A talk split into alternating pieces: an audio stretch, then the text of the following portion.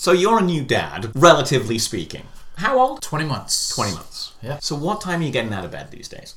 You know, this morning was was was beautiful. Six thirty. I felt like I slept in. Gotcha. Okay, so that's this morning. On a usual day, on, on a non beautiful day, what time are you getting up? Let's just say he's a little unpredictable still. I've had I've had mornings not too long ago. There was a three thirty a.m. morning. 3.30 a.m. wake up call? Three thirty. You go back to sleep after this? No, no. I was up all all day long. I got my training in. Three thirty a.m. So my question was going to be because I'm I'm a reg I'm a routine guy. I'm a regular guy. I don't have these distractions in my life.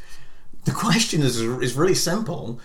Do you do breakfast and then do your morning workout, or do you do your morning workout and then breakfast, Um, or do you Some- do morning workout, give the little guy breakfast, then it's your breakfast? what I'm working on is getting him his own indoor trainer. Ah, ah, the genius, the and- genius. And then And and then so it begins.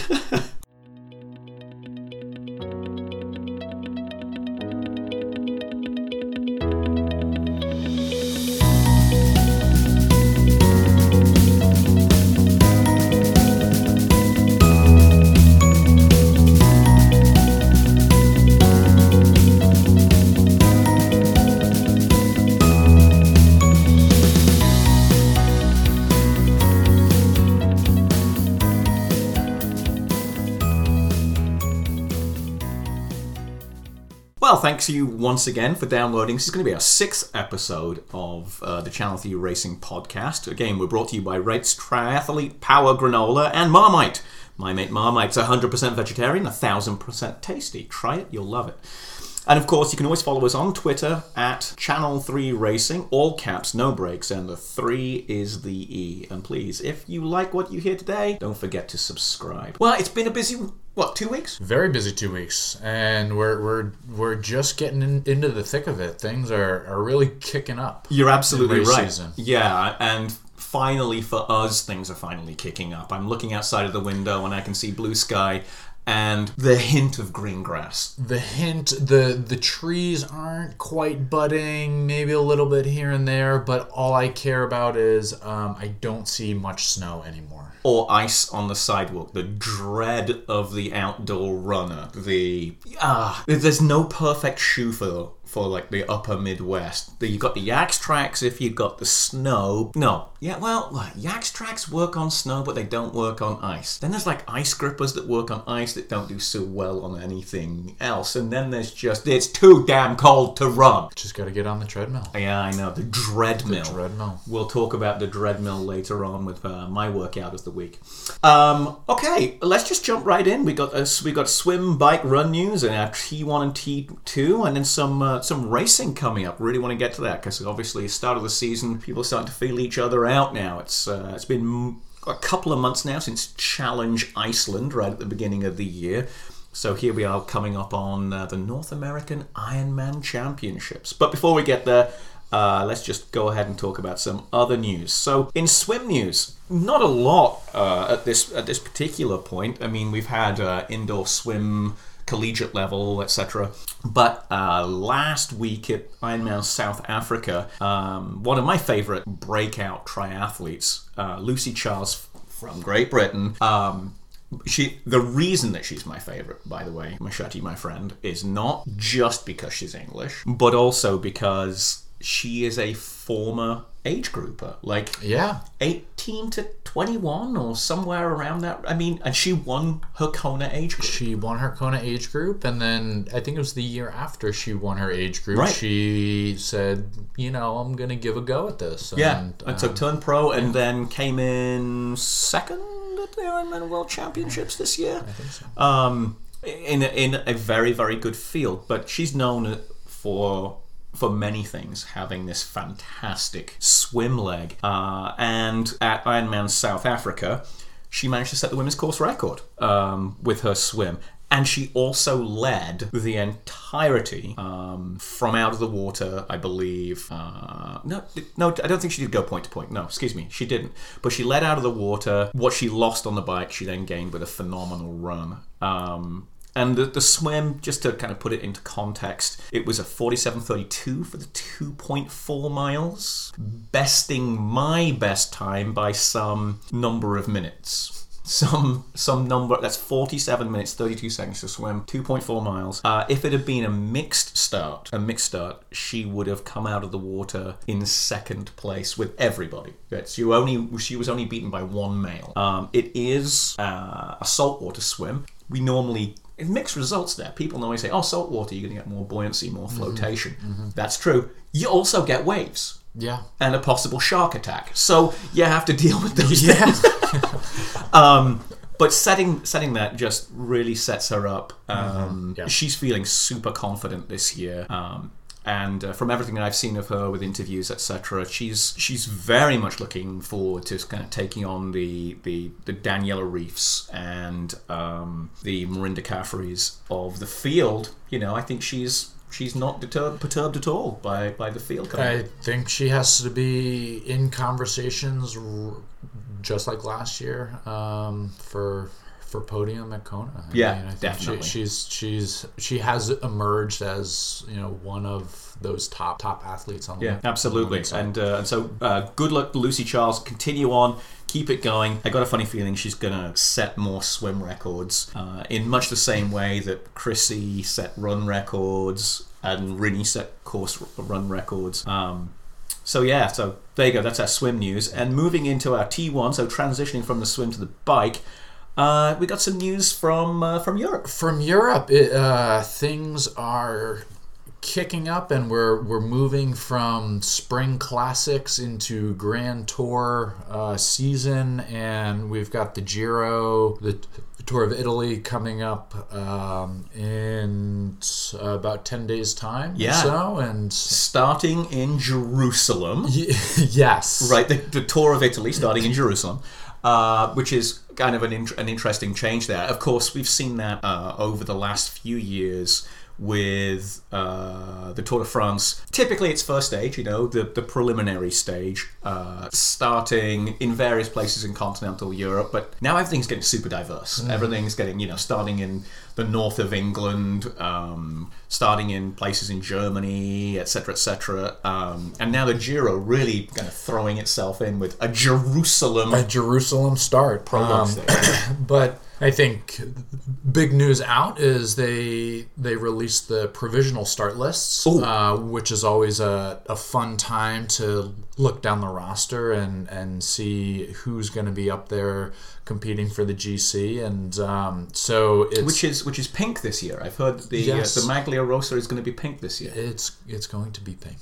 Got it. Um, so it's uh, it has. There's been a lot of hype around this year's uh, Giro. Uh, last year, after the tour, Chris Froome announced he was going to do go for the uh, illustrious Giro Tour double, which is I think actually it's the triple. It's the it would be the Spanish Grand Tour, which is the, Vuelta, Vuelta. it's the Spania, Vuelta España, Tour de France, and the Giro. So the calendar right goes Giro, Tour de France, Tour de France. and then and then the Vuelta, And Vuelta in España. August. Yeah, Right. So so one is May, July, um, Right. and And August. and so what they what they're calling this is the Tiger Triple, uh, referring to Tiger Woods, who managed to get a series of prestigious golf um, awards or win major tournaments, but not in the same calendar year, in the same 365 day Earth orbital cycle. Yes, but not in the same calendar year. So I can't. Re- has, has any since since Pantani or any of those older guys won the triple? That's a good question. I, I don't know. Um, such such a feat. I Yeah. mean, having I've ridden, you know, I've ridden days of these broken up, right, and and, and broken up stages. So I've ridden in the Dolomites in Italy, um, and I've done, you know, sort of three or four passes in one day, etc.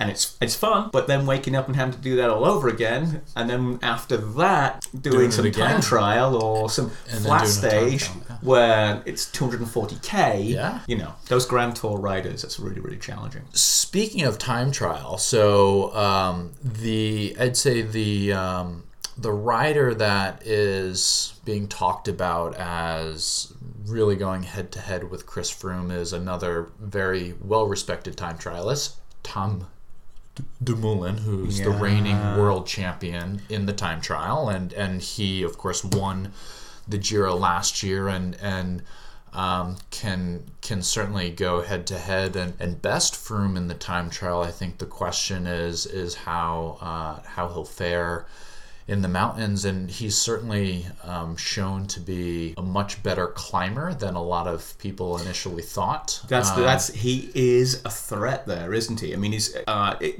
correct me if I'm wrong. Didn't he crash out of the tour last year? There was. I'm trying to. I, I know Dan Martin did. I'm trying. I'm trying to remember that. We'll we'll we'll fact check that one. But but um, he's more of a threat. He's known as this incredible time trialist. Yeah. But he's more of a threat. The, the question is, for me, of course, there's a lot of controversy surrounding Froome right now. Um, but Froome is a member of Sky. Sky is really that team Sky is really what is setting apart the racing right now. Mm-hmm. Because if Chris Froome goes into it with the classic sort of Sky preparation, you've not just got to beat Chris Froome. you have to your beat his team, yeah, your and, team and, has and to they have to Team they Sky. have you know they're they're bringing arguably one of their strongest teams um, to to the Giro. Um, they have uh, yeah a, a number of great riders around him. So. Um, Could be a real head-to-head. it's it's going to be interesting, and and there's certainly a number of other um, riders uh, to look out for in the GC. Um, I Thibaut got- Pinot, Esteban Chaves, I got my Michael Woods, who I got my fingers crossed for one name you haven't mentioned yet. But I'm hoping I'm hoping it's going to be there. The Manx missile ah, is Cavendish on the start list. On the start list. I haven't. The, I mean, the Cavendish curse has been following him this year. He's banged out, crashed He- out. So I don't know. So I don't know if he's- fit. He he crashed out a couple times. He is returning. I think the Tour of Yorkshire. Um, Okay, got it. and but I'm not sure about the star list on the Giro. it. So he is he is back. He um, which is good to see. It is. because he had a couple of just really unlucky, unfortunate crashes And the last the one, season. the last one that yeah, the last one that took him out, and of course, famously crashed with uh, Peter Sagan last year's very early stages of the tour. So yeah, um, I, I hope uh, if he's not there, I really hope to see, I really hope to see uh, Mark Cavendish back. But Giro d'Italia, definitely one to watch. If you can uh, find that on your cable ta- channels, do what the Machete would do: jump on your turbo trainer and, watch go the ahead. stage. Yeah, go ahead and watch the stage. That's how you do it. And uh, yeah, that's the, sure, sure to put a li- few extra watts in those legs. All right, let's just transition over to a little bit of bike news. This is really bike tech. What have you got for us? Yeah, so so I think uh, some some great tech news um, for a lot of us. So PowerTap, um, one of the major uh, manufacturers of power meters and and now they have a couple different kinds a hub based power meter they they also have their um, power tap pedals but the big news is they are slashing their prices on power meters. And so um, both their their hub systems as well as their pedal systems are are going to be uh, dropping in price by a couple hundred dollars. And so i think making things a bit more affordable i think generally in the power meter realm um, and market prices have been uh, slowly inching downward. I think slowly is the is exactly the right term for that. Um, power meters, you know, are power. So power meters for those who for those who don't, if those of you who've never had a power meter or just wondering why all the cyclists talk about it, believers. Uh, Power is a very, very important training tool. Uh, I have it on my trainer. Um, I have it on uh, one of my bikes, and of course, with drops in prices, I'm looking to get it on, on all of my bikes. And, and you know how how to best do that. Do you use a pedal-based system? Do you um, use a, a crank arm? You know how how to how to best go about. That- But we're getting to the point now where um, people are experimenting with power power data insoles for your uh, bike shoes. Some kind of run-based power. there meter. are now there are now several run or power running products. Yeah. uh, which I, I I don't know a ton about. Yeah, um, and- and I haven't we- used before. Right, and we have we have yet to see um, sort of the, the elite marathoners, etc., looking at their watches like a good triathlete, looking at your watch every thirty-seven seconds to get your power data, the, the Lionel Sanders effect. Um, but it was actually, I think Lionel Sanders is sponsored by PowerTap. I think I think that's I think that's correct. I think that's that's the one. One of our training partners. Big shout out to uh, the Nugget. Um, one of our training partners, uh, the Triathlon Nugget, um, just bought a set of these. Just bought a set of these pedals. And I think it's Yeah. because of that reduction in yeah, price. Yeah, and, and I mean, uh, j- just to give you an idea, the uh, the hub system dropped by a third, uh, so from six hundred dollars to four hundred dollars. So Yeah, and I think PowerTap that was their original. It was the hub based. yep. And my my power meter on my road bike is crank based, and there's so much back and forth about. And, and, and I do want to caution anybody who's looking into the purchase of a power meter, anybody who's looking into it, they always have these degrees of accuracy, okay? And it will say things like accurate plus minus 2%, accurate plus minus 0.75%. I think that you need to kind of get over that bit. You I don't think you really need, we really need, anybody truly needs a power meter that measures the watts the same way that the electric company measures how much electricity you're using because you're getting billed for it. This really is a tool to help you set up like certain key numbers, and it's much better, much more. There's there's a there's a much greater benefit to it than heart rate because so many things can affect your heart rate. Um, how much sleep you got last night, whether or not you've had caffeine, whether what your, your hydration level is, and you know you can be both overhydrated and underhydrated. You know, um, uh, and all those things factor into biological. But power is just simply what you're laying down, and uh, it is it is very good to get that. But I'm going to trump your power tap with a brand new Kickstarter. so if you got a Kickstarter and you just type in power meter, you can find the IQ squared system. It's engineers, cyclists from uh, the Netherlands, uh, which is Denmark. No, which is excuse me Holland, right? The Netherlands, which is Holland, which has a fairly robust cycling culture. which it does, right? which is where the Dutch live. The Dutch who live in Holland, which is the. I don't get me started on that bit. Um, when uh, so there's a couple of engineers there in their robust cycling culture who have basically said that the old type of strain gauge, and that's how power is measured. This type of strain strain gauge can now be manufactured at a nanoparticulate level by applying sort of serial wafers to the top of a chip, and then you can measure how current is dispersed. I believe this is the chemist in me. I believe that um, it depends upon something called piezoelectricity or, or micro piezoscopic field. So as the as the material distorts because you're putting more strain on it, they can measure this change in voltage across this chip and blah blah blah. Feed it through a computer you get power numbers. But if you go onto Kickstarter right now, you can get a pair of these. They fit on your pedals, okay? So you don't even have to change pedals. You can fit on your pedals. You can get a left and a right, but you've missed the early bird. You've missed the early-ish bird, but you can get in on the early, right, offering. And what is it going to cost me? 249 euros, $303 for a left and right pair. If they deliver it in 2019, It's a big if. it's a big if. a big but you got, but I think for a thousand, I think for just over a thousand euros, so it's probably going to come in at like I don't know, twelve hundred bucks if you're really interested. You can buy a set of five, a set of five. So you could, in theory, gobble these up now and just flog them to all your Buy a pair and then Right, sell them all to your friends. and make all of your money back and make all of your money back i mean that would that that would be both machiavellian and awesome so please if anybody if anybody's going to buy five please go ahead and tweet at channel 3 racing uh, and let us know so we can get a bid in so, we, so we can get a We'd love to try out a pair. yeah, we really would. Um, so from bike, moving on to uh, T2, moving into the second transition, and the transition here is we've got a brand new sponsorship deal going on. So Iron Man, you know, it's kind of the ubiquitous brand, and they're always looking for partners. And some of those partnerships I've always thought are a bit questionable myself. Iron Man Chattanooga, sponsored by Little Debbie. Little Debbie. I I actually made I and this was a while ago, several years ago. I wrote a brief article on this um, because so uh, I am from kind of the public health world. right, right.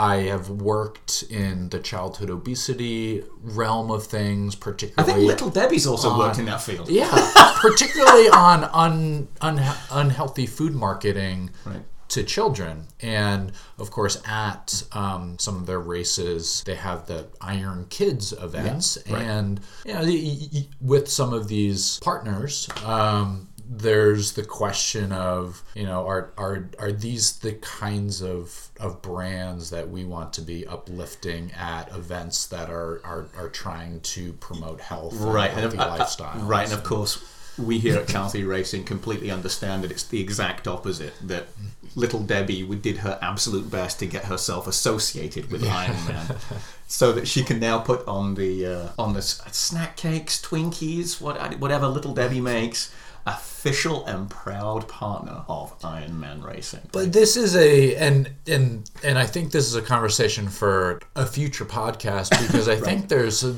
I mean there's there's been some very interesting questionable ties that have emerged in in the world of triathlon and uh, Coca-Cola right. Another another prime example they they had uh, a number of professional athletes that they sponsored. They've been a longtime partner with uh, in supplying on course fuel. Right, right. um, and um, so so but again there there's certainly um, Right. a, a, a, a performance benefit um, but there's also all these other sort of complicating questions about um, Right. the brand as a whole and We'll get into we can get down that rabbit hole in another yeah, podcast. that's ex- that's exactly right. But um, so the new the new brand, the new branding for the so if uh, if you're new to Ironman, you'd you'd finally get there and you'd find out that like a swim brand like TYR or Speedo will be the official sponsor of the swim course. And then the bike course is typically a sponsorship again by like Trek Cycling or at the Ironman World Championships. It's Ventum One. Love your bike. Send me one. I'd love to pre-ride it. Um, and uh, it's super hot. Uh, magma. Um, and then the run course is typically like a running shoe or, or something like that. And then you have the, all those overall things. So the interesting thing for me was um, Mirinda Carfrae, the Pocket Rocket, um, who I've had the great pleasure in meeting a couple of times now, um, ha- has changed her run footwear to Hoka One One. Now, Hoka One One for me has always been the clown shoe brand, the maxi shoe. I, I think is is what because I I run on minimalist shoes, and then there became the maxi um, shoe.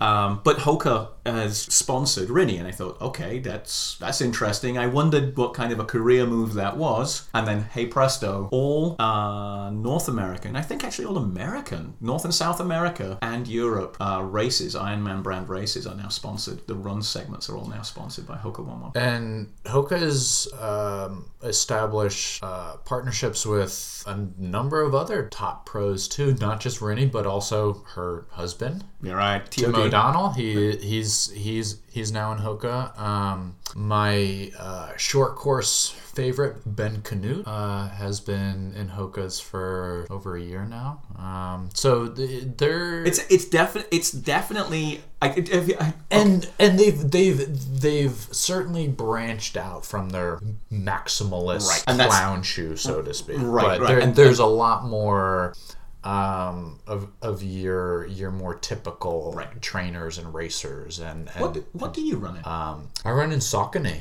so I uh, yeah I, I'm a I'm a big Saucony guy. Um, I've do you train and race in those? yeah. So I've uh, run in their Kinvaras for a number of years. Um, I've I uh, have their breakthrough, which is a bit more of a trainer. Um, I run in their Type A's, which is more of a racer, and I now have and trying out their Endorphin, uh, which is much. It's a racer, almost like a track shoe. Got it. Got So. it. I, 'cause I, I bounce around a, a little bit, but I decided off the back of Crowie, Craig Alexander, when he changed to, and this was a number of years ago, changed to Newton. It just put it on my because I knew what Newton was running for. What, excuse me, what they were known for, a more minimalist shoe, etc. Um, and I love minimalists, and so I race in Newton, and I and I really like I really like their their products as well. But the issue that I have with a lot of these, the Hokas, the Newtons, um, the smaller, I'm not going to call it boutique, but it is a smaller brand. It's not Nike, it's not Adidas. Um, is where you can buy them. Yeah. It's so challenging. Like the last pair of shoes that I did buy from Newton, I bought online. Had great customer service, all that kind of stuff. That's and I'm not not shilling for Newton, but I'm saying that it's gotten to the point now where if, if I do want to shop for shoes, I I, I typically have to go online now, which it's, so it's tough to find. I, I know of one store here in the Twin Cities, Minneapolis, St. Paul. I know of one store that stocks that stocks Hoka One One. Maybe that's changed now, but I only I only knew actually of one. But anyway, so that's news. So Hoka One One. Hopefully that means hopefully that means that those guys are um, doing well and. Uh, Pleasure to have you aboard, especially because you got a really good race team with uh, the O'Donnells. All right, run news. The the the uh, battle of the epic marathons uh, from from across the pond. Uh, well, I just want to start out with we had warm Boston weather in London, and then we had cold London weather. We had we had warm London weather in Boston. We had cold Boston weather. No, that's all cold messed up. London. Yeah, I got I messed this whole thing up. Warm Boston weather in London, and then we had London's cold and wet and rain in, Boston. Boston, So those guys are a weekend apart. So it's you're typically going to see completely different start lists. Yeah. Um, and uh, very different style of racing, like two two two very different marathons. Um, and, and he's boned up all week for this segment, ladies and gentlemen. He's he's rubbing his hands. This is the meat and potatoes this is his week. this is this is probably one of this is the conversation that I was I was most excited to have, and, and I mean I think because it, like it was. Boston was, um, yes, was it just abysmal conditions and like freezing cold temperatures and downpour monsoon and headwinds, Headwinds. of 20 plus miles an hour. Yes, but like that made it an actual race, right? Like it it wasn't your predictable it was super gritty. it was, very super gritty. And and and so Boston is um Boston's a point to point route. Um and it doesn't have pacers like a number of the other big city marathons do and um and and and it's known for its hills um and and so it's a it's a it's a challenging course. It's not a course usually that we see um, very fast times unless there's a tailwind um, but it it was just um, just an, an epic race um, and the big news is so on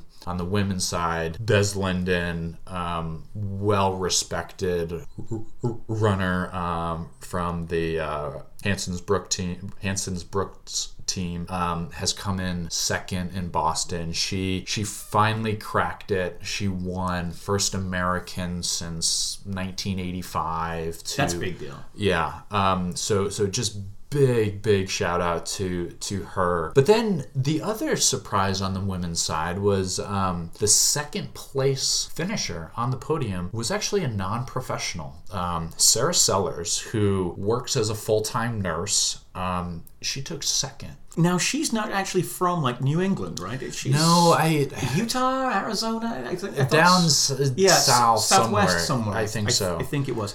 Not 100% sure on that. Um, but I, the, the thing that caught my eye on this, and I, and I knew you'd be watching, but the thing that really caught my eye is when she crossed the finish line, because of the gap between like the elite starts and then the age groupers Mm-hmm. because of that gap she didn't she didn't finish second like Mm-hmm. anybody watching the marathon she was not second place and she had no idea she knew she'd run a good fast marathon she looked at that you know looked at that clock oh wow you know she had no idea that she was actually on the podium Mm-hmm. overall. She I mean I'm sure when she was running she was thinking I'm up to win like the non-elite. My age group right or the age group or however it breaks down or fastest non-professional female. Yeah. she smashed it. Yeah, she yeah. smashed it. Yeah, and, and and and there were you know far from PB times, and you know this was one of the slowest uh, Boston marathons in quite a long time. But the other thing that that I found. Uh,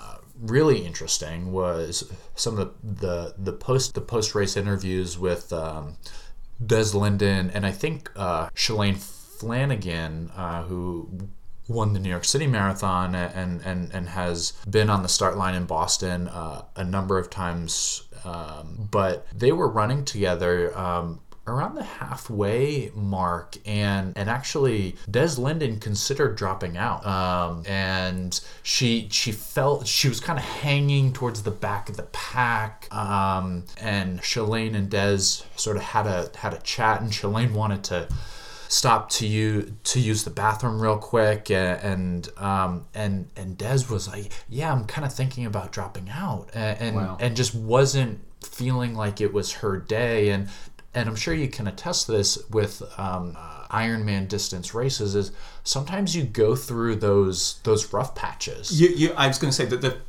the mental fortitude thing that, that that that piece, and it's talked about so often for for all endurance sports, for you know Ironmans, for the hundred milers. It, it's it is it's always there. It's always a part, and you do have to train for it and through it. You, you certainly do. But all of us, and and tossing the tossing the ball back to you, you can run a 5k. You can run a really fast 5k. Um, you can think to yourself, I want to stop. I want to slow down. I want to quit on a 5k, like you can on a on a marathon. And yeah, that that mental part is about being sort of right on that knife edge. Um, and it's definitely an experiential it's definitely an experiential thing. And I'm, I'm sure you attest to that is that when you get a few races under your belt you know how to manage that. But I, w- I would also say Patrick Lange who won this year's Kona considered dropping out on either the bike or uh, the beginning of the run. He was like you know I think it was the bike actually the bike section. He's like you know things aren't going well etc etc etc but you just got to have that fortitude right? You got to have that mental fortitude um, to get through it. And, and and certainly when it comes to for me for Ironman I, I do build into my training things like um, I do I will do I'll have to run 20k. Let's say I've got to do 20k. And so what I'll do is I'll do a 10k loop that finishes at my doorstep, touch my door, and then run the whole thing again backwards. The reason is because I'm going to want to stop after that first 10k. Because I'm mm-hmm. like, I've got my run in for today. Mm-hmm. I can, and then just to start it all over again puts you a little bit more in that frame of mind. But mm-hmm. yeah, someone who someone who's got fortitude can can do that. You know, can go from being I think I'm going to quit to win the whole gosh darn thing. Yeah, and and and, and speaking of dropping out, there were the the dropout rate in the elite field was just unbelievable. Was it? Yeah, I heard something something in in the order of of well over half, sixty percent or so of of the of the elite men's field didn't finish. Um, So if you if you ran Boston and you crossed the finish line, you ran a faster time than sixty percent of the men. Yeah, and, and- exactly. And, you know that's a that's a that's something you should take away. Right, and, and and and there were a number of people who made this point on Twitter that um, yes, there was this high um, percentage in the elite field that didn't finish, but you look at the the Age group field overall, it was over ninety five percent finished that race, Yeah. which is just unbelievable really is. considering the conditions. Yeah, Um, it really is. and and, and so speaking of of you know, having the conditions uh, getting the better of you Geoffrey Kirui, who uh, who won the race last year, came back to defend his title. Um, was made a, a move um, in the second half of the race, built up about a minute and a half lead or so, and heading into the last few miles. And it was either the headwind, but he just totally bonked and fell apart, and um, and was eventually overtaken by Yuki Kawauchi, uh, who is from Japan, who races a lot, um, and also isn't a full time runner. He he works full time, um, I believe, as a, teacher for the Japanese government, but he um, he he holds down a job and also trains, and and so um, just another example of of of someone who um, tremendous mental toughness and and was able to come out and and really do well. Um, And, and, and the other thing I want to make very clear is we're not just talking about tough conditions and people dropping out. We're talking about tough conditions. Yes, people dropped out, but yes, people also did run 540 miles. You mm-hmm. know, people mm-hmm. did go into that and run 26.2 miles at sub six pace. and hit like his his strategy was was just it was really interesting because the first mile like so in cycling, right? It's like you sometimes on uh, on on long uh, long stages you want to get out into the early breakaway, Right, right. It was almost like he was doing that because he ran the first few miles, which are all downhill in Boston, um, like like 20 seconds faster than the field. He was out in front, ahead of everybody, and he just flew off the start line, and and so everybody was like like. What's going on here? And, and and of course he he kind of came back to the pack, and there was a couple other times he would he would make a little bit of a surge, but then he would fall back, and um and so you you you were kind of scratching your head about like, well, what is he doing, or is he expending too much energy? But like, if you looked at him in the last two or three months, he looked strong Yeah. and and really really good, and and, and so um, you know I think it was just overall it was a it was a very exciting race to watch and and very inspiring too. But speaking of expiring, uh, eh, inspiring. I- I- Inspiring, not expiring. I not one expiring. Speaking of inspiring, so Tim Don, um, who several days before Kona this past year, uh, year Yeah, was right, right before two days, two days. before. two days before was out on a training ride, got T-boned, and um, was This is this is in Hawaii. this is in Hawaii. where everybody on the Big Island for the like week beforehand they're aware of it. it. This year was this year was a bad year, and we talked about this a little bit on an earlier pod, but but it was it's just getting it's getting bad because they Yeah. know Yeah. they know what's going on. and and, and and and with Tim Don, he he he went to Kona having recently set the the Ironman Brand, world yeah. world record. Um, he it was like seven forty nine or something like that. Yeah, um, I think in so- of that, Brazil. Yeah, So so he was coming off this this just incredible performance. Was certainly up there in conversations with with taking uh, Kona this past year, and then the news a couple days prior with him him getting hit by a car, um, broke his neck yeah. and and um, and and and he's talked about this um, with how the events transpired and and he he was giving given several different options and he opted for the one that would give him the greatest probability of coming back to the sport that he's been in for two decades um, but uh, he was in this halo the Right. halo The scaffold, as we the refer sca- to it. yeah so so so this metal contraption which um, stabilizes his his neck and it, and it looks like a halo and there's screws that that go through his his or into his skull. Um, and he had to sleep sitting up for several weeks and like all this kind of stuff. And um, and and he is has has been sort of getting back into training and and for a time was just doing what he could even with the halo on. That's He- right. he was going to the gym and he was rowing and he was on the bike trainer. And um and then there was news not too long ago of oh he's he's going to be running Boston because he got the halo off um, I don't know, like six or eight weeks ago or something like that. Yeah, that's correct. Yeah, Um, and um, and so the New York Times did this big piece on him, and and he said he was he was hoping to run about 250, which just in and of itself is incredible. It's a good time. um, but you know, again, speaking of mental toughness and fortitude, this guy, um, he in in some ways th- the conditions on the day were like perfect for him because like he's a like he's that kind of guy and he ran he wanted to run 250 he ran 249.42 yeah, it was it was unbelievable. just absolutely unbelievable. Blew my mind. Yeah. So so absolute hats off, congrats, um, Tim Don. all the Channel Three Racing respect Tim Don, and I'm sure he's received that from a lot. But Yeah. it seriously, um, it was uh, it was a phenomenal effort because um, that would be an ambitious target for me with training, and to come out and do that, that was just and and I, and I know he's received congratulations, but not enough. Um, so please, Absolutely not enough. um, speaking speaking of that, we'll we'll talk a little bit about Matt Russell on our upcoming races, but then another victim of last year's um, Kona.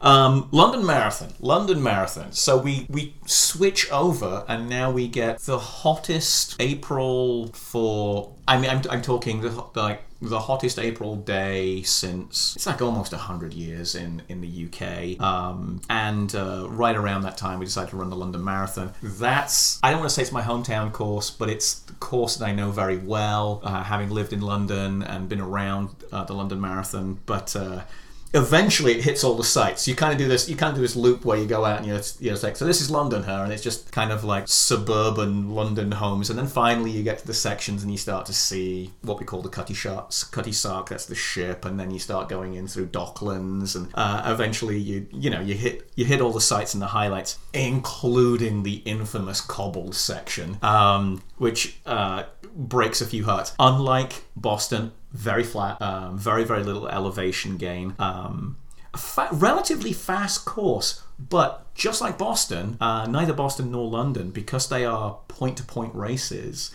qualify as actual re- record breaking or world championship status. So, what I mean by that is, even if you did run, uh, uh, let's say, a 202 or something like that, it wouldn't go down as an official record because I believe it's something like for official marathon records, the start and finish line. Yeah, the start and finish have to be within, Within- a certain distance. uh, Right, like within 400 yards of each other or something like that. So it, it so that's that's the piece there. But um, it was definitely going to be the British Showdown. It was all the hopes uh, and wishes of, of Great Britain set on the back of Mo Farah in a field that was very, very stacked. A field that was very, very stacked. And, um, you know, the, the race went. And just as we were talking pre-recording, it got to that stage, and Mo Farah was in the mix. And then the front guys just decided Eliud Kipchoge j- j- is he's just in another he's just on another level. He he's for elite marathon for elite like there's elite marathon runners and then there's Eliud Kipchoge who who I mean this man after a very successful track career um come comes to the marathon and of his of his nine marathon nine marathons I think he's won 8 of them. And the one he didn't win he came in second. So so like this is a guy who is just continues to to to perform just on a on a on a superhuman level and of course um, for anyone who, who who watched the breaking two attempt uh, Right. he was the closest uh, to come and he ran uh, two hours and 25 seconds I Yeah, think. yeah, I'm Ju- just right. just missed it but Just missed it now, this time. Just, missed it this just time. missed yeah Um, and so, uh, yeah, why don't we jump up to races to watch? Why don't we jump into uh, sort of our future prediction? Why don't we yeah there there's there's Because finally we have something there. we finally have i mean things are, are off and moving. There's there's a number of things happening from short course wts circuit to um, draft legal olympic distance um, all the way up to ironman events. So a lot of things happening in the next couple weekends. Um, big one for me i'm going to Yeah. start off um, because I love my short course uh, racing WTS Bermuda coming up this weekend. Um, Florida Duffy's face Flora- is all Florida over Bermuda. Florida Duffy has even said, you know, I'm walking around her hometown, her her home arena, seeing pictures of herself being draped from billboards and, and hotel blocks, etc., etc. Um, and so it's and it's and it's hard to go against her as right, as I mean, the lead, right, and as she's the- re- she's as the favorite. she's definitely stepped into a position that was vacated by Gwen, Gwen Jorgensen. Um, you know, uh, it seems that it seems that we get these uh, we get these phenoms uh, in the field. Perhaps more so in the female side than the male side, perhaps. Um, but that they that they we get these very very dominant we get these very very dominant uh, races, and um, the the races here yeah, Florida Duffy, it's going to be hard. If your money's not on Florida Duffy, then you're definitely going for an outside risk, I think. I think rounding out the podium, I'm not so sure. I think we could see the uh, Union flag on the podium again um, coming up, but uh, I think Florida, I think Flora, excuse me, Flora Duffy, um, she's a good bet on the women's side. Men's side, Men's side, who do you got? another uh, just uh, a very uh, stacked field. So Hen- Henri Schoeman, Mario Mola, Vincent Luis, Vincent Luis. Richard Murray. Um, Vincent Luis, Richard Murray. If it's not a sprint, what's the what's the course distance? So so it's it's interesting you bring up the course because um, there's there's a little bit of a curveball in the course. There's a there's um, the bike course has um, Corkscrew Hill, which is a, a Yeah. short, steep climb, and so and they and they do the bike. Um, they do the bike course uh, several several laps, and and so they're going to be going up uh, up Corkscrew Hill, um, and it's it, it, it's it's it's short, it's steep, and so it's going to lend itself maybe to a short uh, or a, a, a strong cyclist who can maybe get away a little bit on the bike and hold things off on the run. Yeah, it's it's. I've got a feeling that Corkscrew Hill is gonna what we normally see at the you know in the ITU circuit because it is draft legal. You know, we normally see like a lead pack and then we have the second place. But I just have a funny feeling that that hill is going to fracture the packs in a way that we don't normally see on these circuits because I think you can have strong riders like like the Brownlees, let's just say, um, and then that that lead pack can then all of a sudden fracture again. But then who's going to make up? What happens if you have a strong hill climber really surge on that hill, but is out with only two or three buddies on the remainder of it? Do we? You know, I think it's just going to be very very interesting to see how those groups Yeah, attempt to tackle that, or are people going to, going to sit back on their haunches and just sort of say, "Look, we got to do the hill. Yeah. Who who's going to charge this hill?" So it's going to be it's going to be interesting. It's going to be an interesting uh, uh, ITU race in Bermuda. Um, you've got St Anthony Tri. St. Anthony Tri uh, coming up this weekend as well. Uh, um, another short course race. Um, Cameron Dye, who has won this race uh, a number of times, is going for his his his fifth win. And Sarah Haskins, uh, well known short course athlete. Um, Yeah. Going for a record tying seventh win, uh, wh- which uh, tie Michellie Jones's record. would tie Michellie Jones's record uh, there. So uh, exciting, exciting race coming up um, on the short course scene. But um, Yeah, then we move over to those. Uh, we, we- we've got the wild card, quite literally, um, with Wildflower. Wildflower finally back. back uh, a, a year. Right. A year or two off, Yeah. Um, with and there was, it's one of those unique races.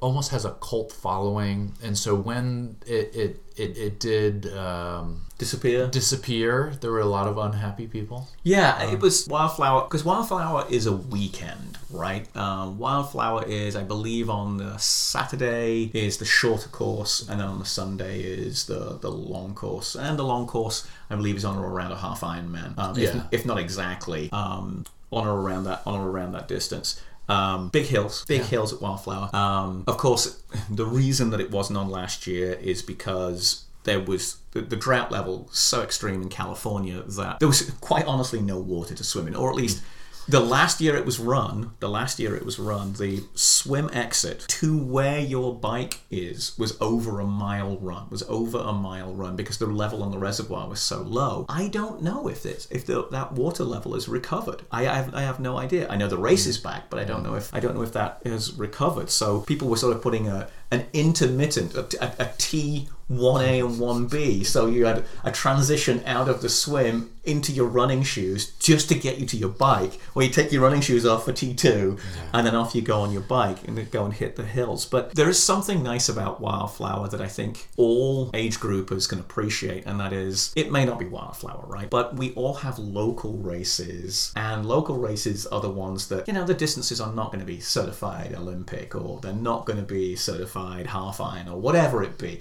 And you can have those in between. You can this is not a sprint, it's not an Olympic, it's somewhere in between. Um They'll send you around your local countryside. You'll swim in some local lake. You know that's good. I like. I that's where I cut my teeth on triathlon is in those in those local races before sort of stepping up and doing the bigger name brands or, or, or whatever and just meeting your local tri community you know I, I still go to your age groupers the people you're with those age groupers they'll be with you at your local races so wildflower is like the nation's local triathlon Local tri- yeah. you know. So yeah, so we got that coming up, and of course the man with the sun, the man with the sunglasses, the man with the aviators, uh, Jesse Thomas is uh, is is going out there and. Uh, He he's just owned that race uh, in recent memory. Right, and I, I really I really hope that continues, as well as Heather Jackson, um, Going for a fourth win. and maybe another tattoo. If she wins, maybe she'll get one more tattoo. Maybe that's it.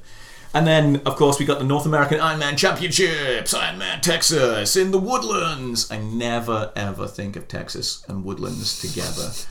I think of I think of Longhorn cattle and and that and you know John Ford movie, um, that that kind of a deal when I think of Texas, but it's in it's in the woodlands. I do know people who have competed. Um, they they've said that the weather can be uh, a big deal. We've got nice warm weather here in the northern part of the U.S. That could mean they have, blistering heat down south. I don't know. I don't know. Uh, but the weather is going to play a part. I guarantee to you. That's this weekend. That is the the end of April. And so, who do you have?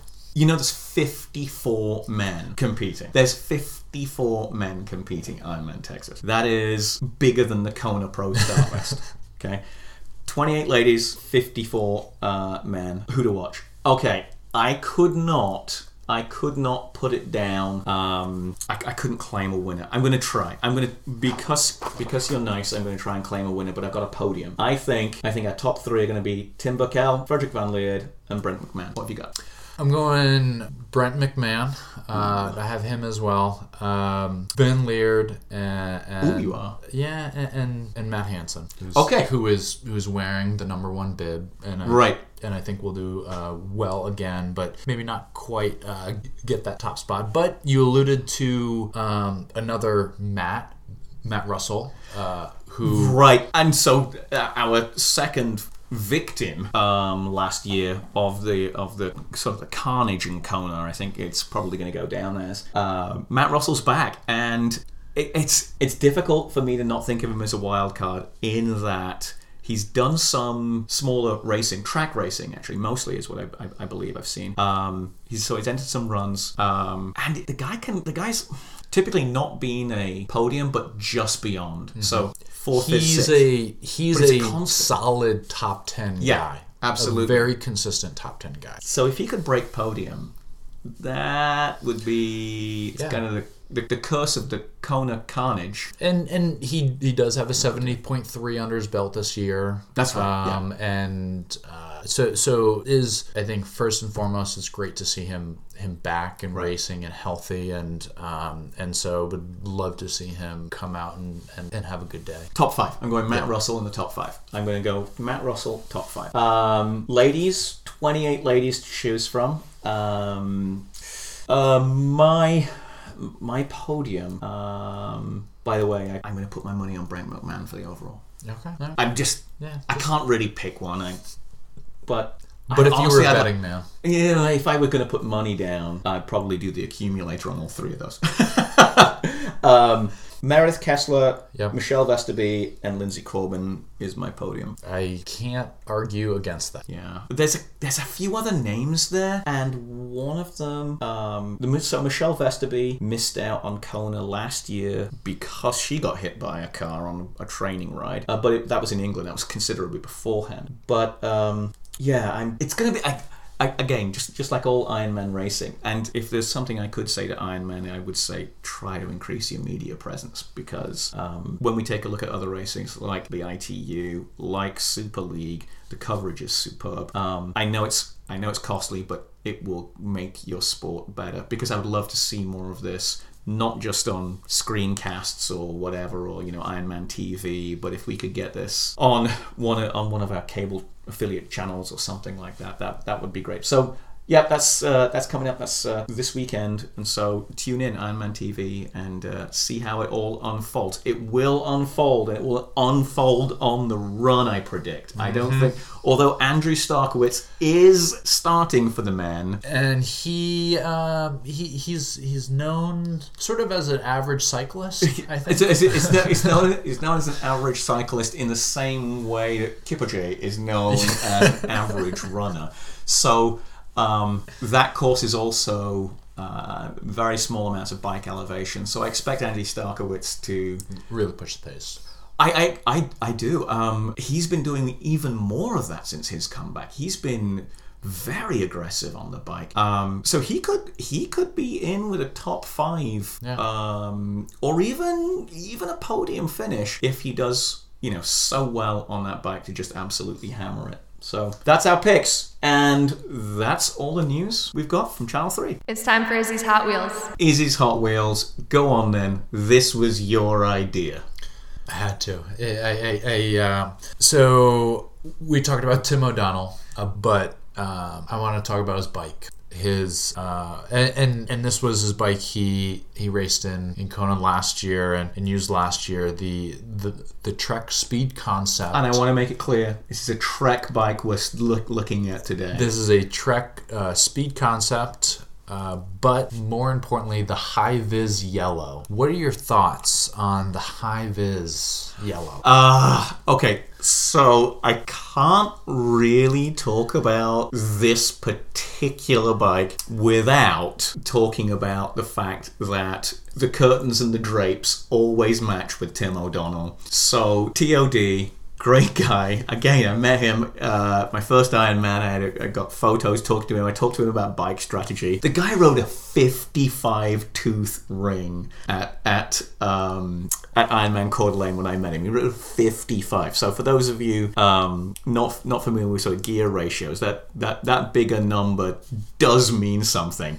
Um, so anybody who could push a 55, I had a great deal of respect for. it's a pie plate. Yeah, yeah. It's exactly what it is. Um, it's like it's like a track size ring. It's it's very very impressive. But so you know, um, but his outfit typically matches his bike, and so he's first of all he's on a trek. Uh, He is I guess on a trek, and gets the- he's and I he's, guess Trek and he's been um he's he's been um brand loyal to Trek for a while now. He's right? he's Sponsored been by- on their Trek Factory Racing uh, triathlon team. So so they Trek has the has the cycling team, but Right. they have a, a number of uh, uh, triathletes that they sponsor. And the thing about the speed concept, that bike, before we get to the color, is so before I even rank it as to how frigidly cold I think it is. Um, the thing about it is, I remember when the concept came out, and that is that it was the first. It was like the first of the bikes to really get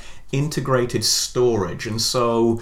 Um, I don't know. I don't know if it's UCI compliant. It probably is. It probably is. It's about the size of the rear diamond that's that's kind of the issue. Um, but they were the first one to have this little extra pouch that you could mount above the rear wheel that was aero fit out of the frame. Um, it's rigid, so you know it doesn't flap about in the in the breeze, etc. But it was a place. It wasn't for nutrition, really.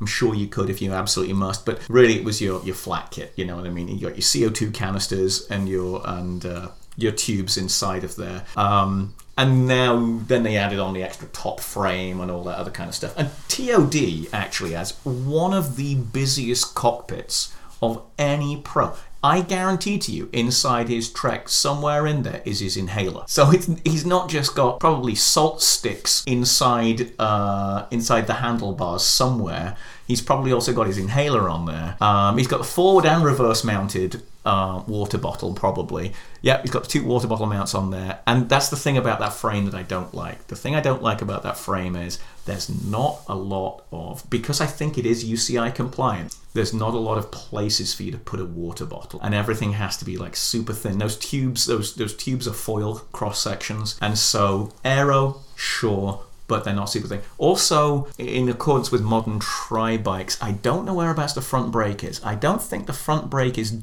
ducted. Is it inside the fork? Yeah, It is so, ducted in so the fork. they're- yeah, they're It's probably they're not UCI. It's probably not UCI compliant there. because I don't think you're allowed to do that for time trial bikes. That that rear diamond size looks questionable to me, uh, and the lack of being able to see the front brake is also questions whether or not it's UCI compliant. Whether this version, and that you know, Trek is going to have their UCI compliant time trial bike, but they're going to effectively use a very very similar frame. Um, so I'm dancing hot, around it. I'm scorching. uh, no, you- no, you- no. you- This is frigid. This is frigid. Um, It's the color. Is it the color? It's okay. Getting back to the color issue, the problem with the high vis yellow is whenever Tim O'Donnell rides, he always has matching speed skin suit to his bike. Um, sometimes he's got stars and stripes. That was a few years ago, I think. Um, he did one at Kona where it was razzle dazzle camouflage from like World War One, how they painted the ships. I thought that was kind of cool.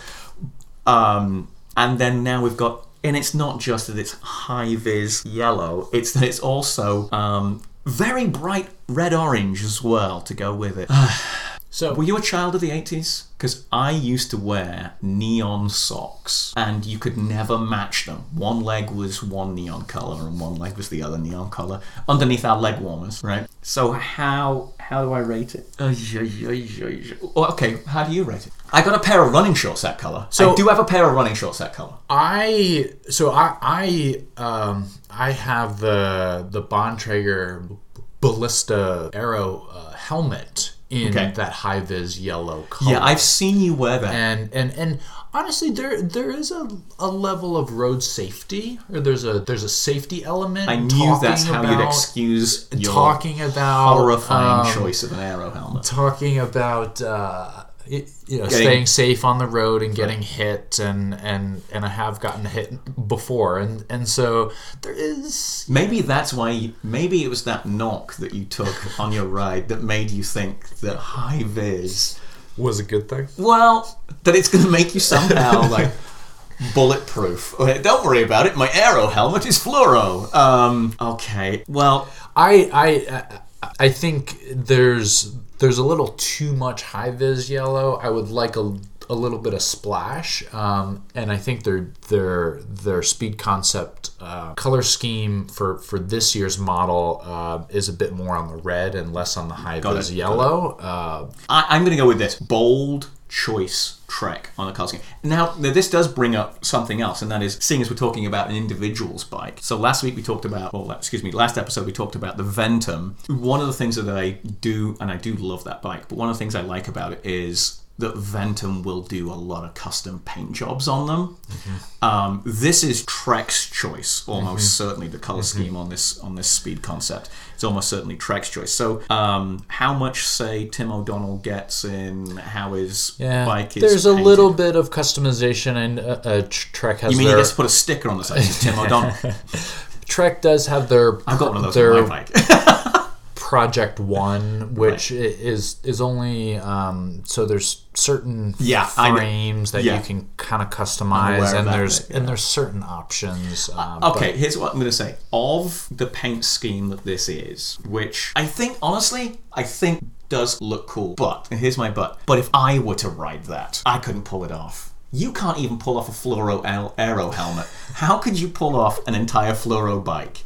Um, it's it's. Uh, I like I like the angles. Yeah. It, it's got that sort of canyon style paint job where they've they, they, they've made the uh, they've made the the down tube and the seat stays uh, you know one color scheme and so it's got that sort of diagonal look. I like I like that. Um, I couldn't write that. it's just a little too bright for you. It, it's a bit too brave. For, that's that's a good way of saying it. It's a bit too brave for me. Um, and so in that for that case, plus the fact it's a trek, um, I'm putting it in the refrigerator. And whereabouts? Whereabout? You're going to say it's magma, aren't you? You you're you're taking this one. I'm, up. I'm I'm gonna say it's a little more hot than than. Are you going to go soup? no, I'm I'm gonna go. Uh, yeah, maybe soup, Soup, hot hot tea, hot tea, hot, Hot tea, tea. hot tea. Yeah. soup, hot tea. That okay? There we go. All right, thank you very much. Izzy's Hot Wheels. So, workout of the week this week. Um, so last week or last episode, excuse me, um, did uh, did some trainer work, and uh, you mentioned the treadmill. The uh, earlier. Uh, what's your place for the treadmill in terms of your running? Um, I I like it for two things. I like it for easy runs, easy miles, um, because it's a bit softer than the road. Got it. Um, and I also like it uh, for specific pace work. So if you're, you know, you're you're doing a tempo or a short threshold run and you're holding a certain pace, I like it because um, you have to hold a certain pace, Right. and there's no uh, There's nowhere to hide. there's no way to hide it. And so if you're, you know, you're going out, you're doing a 20 minute tempo run or something, um, doing it, um, I like it uh, on a treadmill sometimes because it there's that you have to be there for all 20s. Right. So my workout of the week is based around what I absolutely agree with. I mean, there's nowhere to hide. It can be short, sweet, and to the point. My rule of thumb is, you know, if you're going to go short, you kind of got to go fast. Make it count um, in that sort of power equation there. Um, so what I challenge everyone to do, if you're listening, if you're looking for a, a workout, call this the end of your treadmill series. Put, let's put the treadmill to bed because we can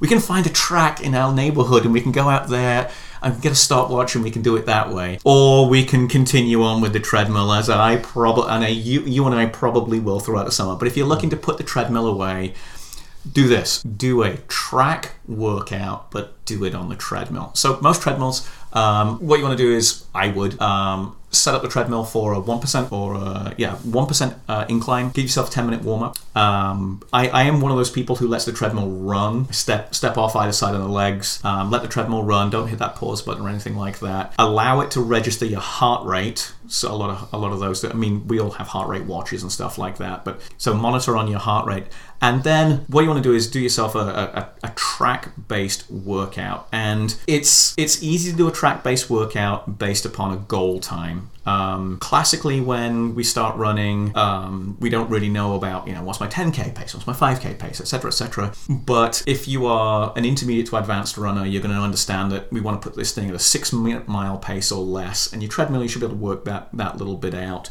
um, 10 miles per hour is a six minute mile. Um, if you can get to that. And then do a series of repeats like quarter mile repeats. So that's once around the track. So you got you got 10 you got 10 minutes in you can do quarter mile repeats. Or you could do a pyramid. I really like the pyramids. I like the i like the 200 400 800 400 200 pyramid session. Um, and or you could do you could just do quarter mile repeats and sort of do sort of 10 quarter mile repeats what i stress that you do though do this do this as a track workout and on the recovery the recovery phase between one repeat and the next go on heart rate don't go on just don't go on a time section like you would in the swimming pool go on your heart rate so run that quarter mile at your goal pace which for me would be just under a six minute mile. So I'm going to set it up at over 10 miles per hour at a 1% incline. I do do hills on the treadmill. That's for another time. Set it up like that. And then either do the pyramid 200, 400, 800, 400, 200, and you can repeat through that. You can do double twos, double fours, double eight, double fours, double twos, or do sort of 10 by quarter miles, um, and then wait until your heart rate. Don't start the next one until your heart rate is between 120 and 130 beats per minute. That's kind of a good goal. Um, and then run them and, do monitor whereabouts your heart rate is when you finish so you don't end up sort of zooming into like 175 beats per minute and really thrashing yourself. And, and, and aim to just put the treadmill to bed. That's my workout for the week. I like it. Got it. Well, this is going to bring to an end another f- wonderful collaboration. You got the rabbit and the machete here. Um, closing remarks. I just want to say, after listening and uh, to you about the running, etc., and the London Marathon, Boston, and, and all the things coming up, that you know, it, definitely, I came to I came into triathlon later in life. I came into running later in life, etc. Um, it's always been a bit of a struggle for me to get those super fast times, um, uh, like a really fast 5k. You know, I just I, I'm okay with it being I'm never gonna go sub 17. I'm okay with that. Um, but it just seems to me that running miles do count. Yeah, it, there's it won't come as a shock. Most of your elite runners, it's the same recipe. I mean, um, you know, it, even I mean, you look at certainly the Africans, but you look at all the top marathoners here in the U.S., the Galen Rupps. I mean, they're 120, 130 mile weeks, and so so um, volume is a critical component, especially with the longer Right. races. Um, you know, things like 5K, um, your elite runners, um, or top guys, you can get away with 50, 60, 70 miles, which That's still is. That's just it, isn't it? Is, is the, a the, the, going to say the run to reward volume is is kind of staggering. Is that you have people running five and ten k's. You have like collegiate programs where they're running ten k to ten mile that kind of distance, and they're running plus sixty miles a week. You know, and uh, it's just. Of, of the three disciplines, swim, bike, and run, I think swimming, I think quality really counts. Um, yes, I think yardage, you know, is good, but it's it's it's not the same payoff. I don't think if you swim ten thousand yards um, in, in a given week, that's not going to just communicate down to an automatically just a stellar drop. You know, in swimming, you're lucky if you drop thirty seconds.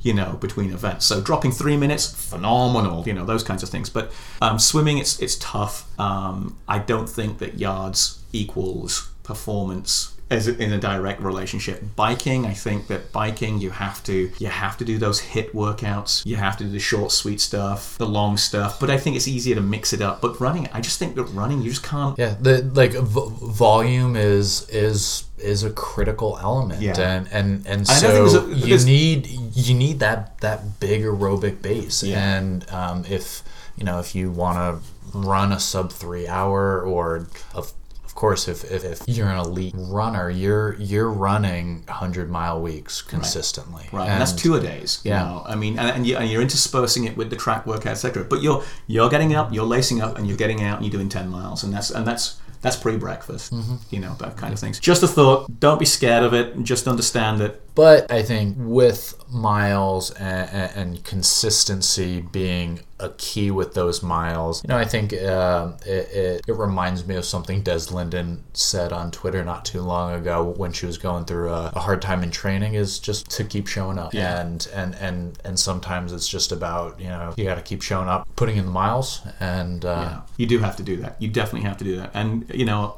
buy yourself a pair of Hoka One Ones. yeah, there you go.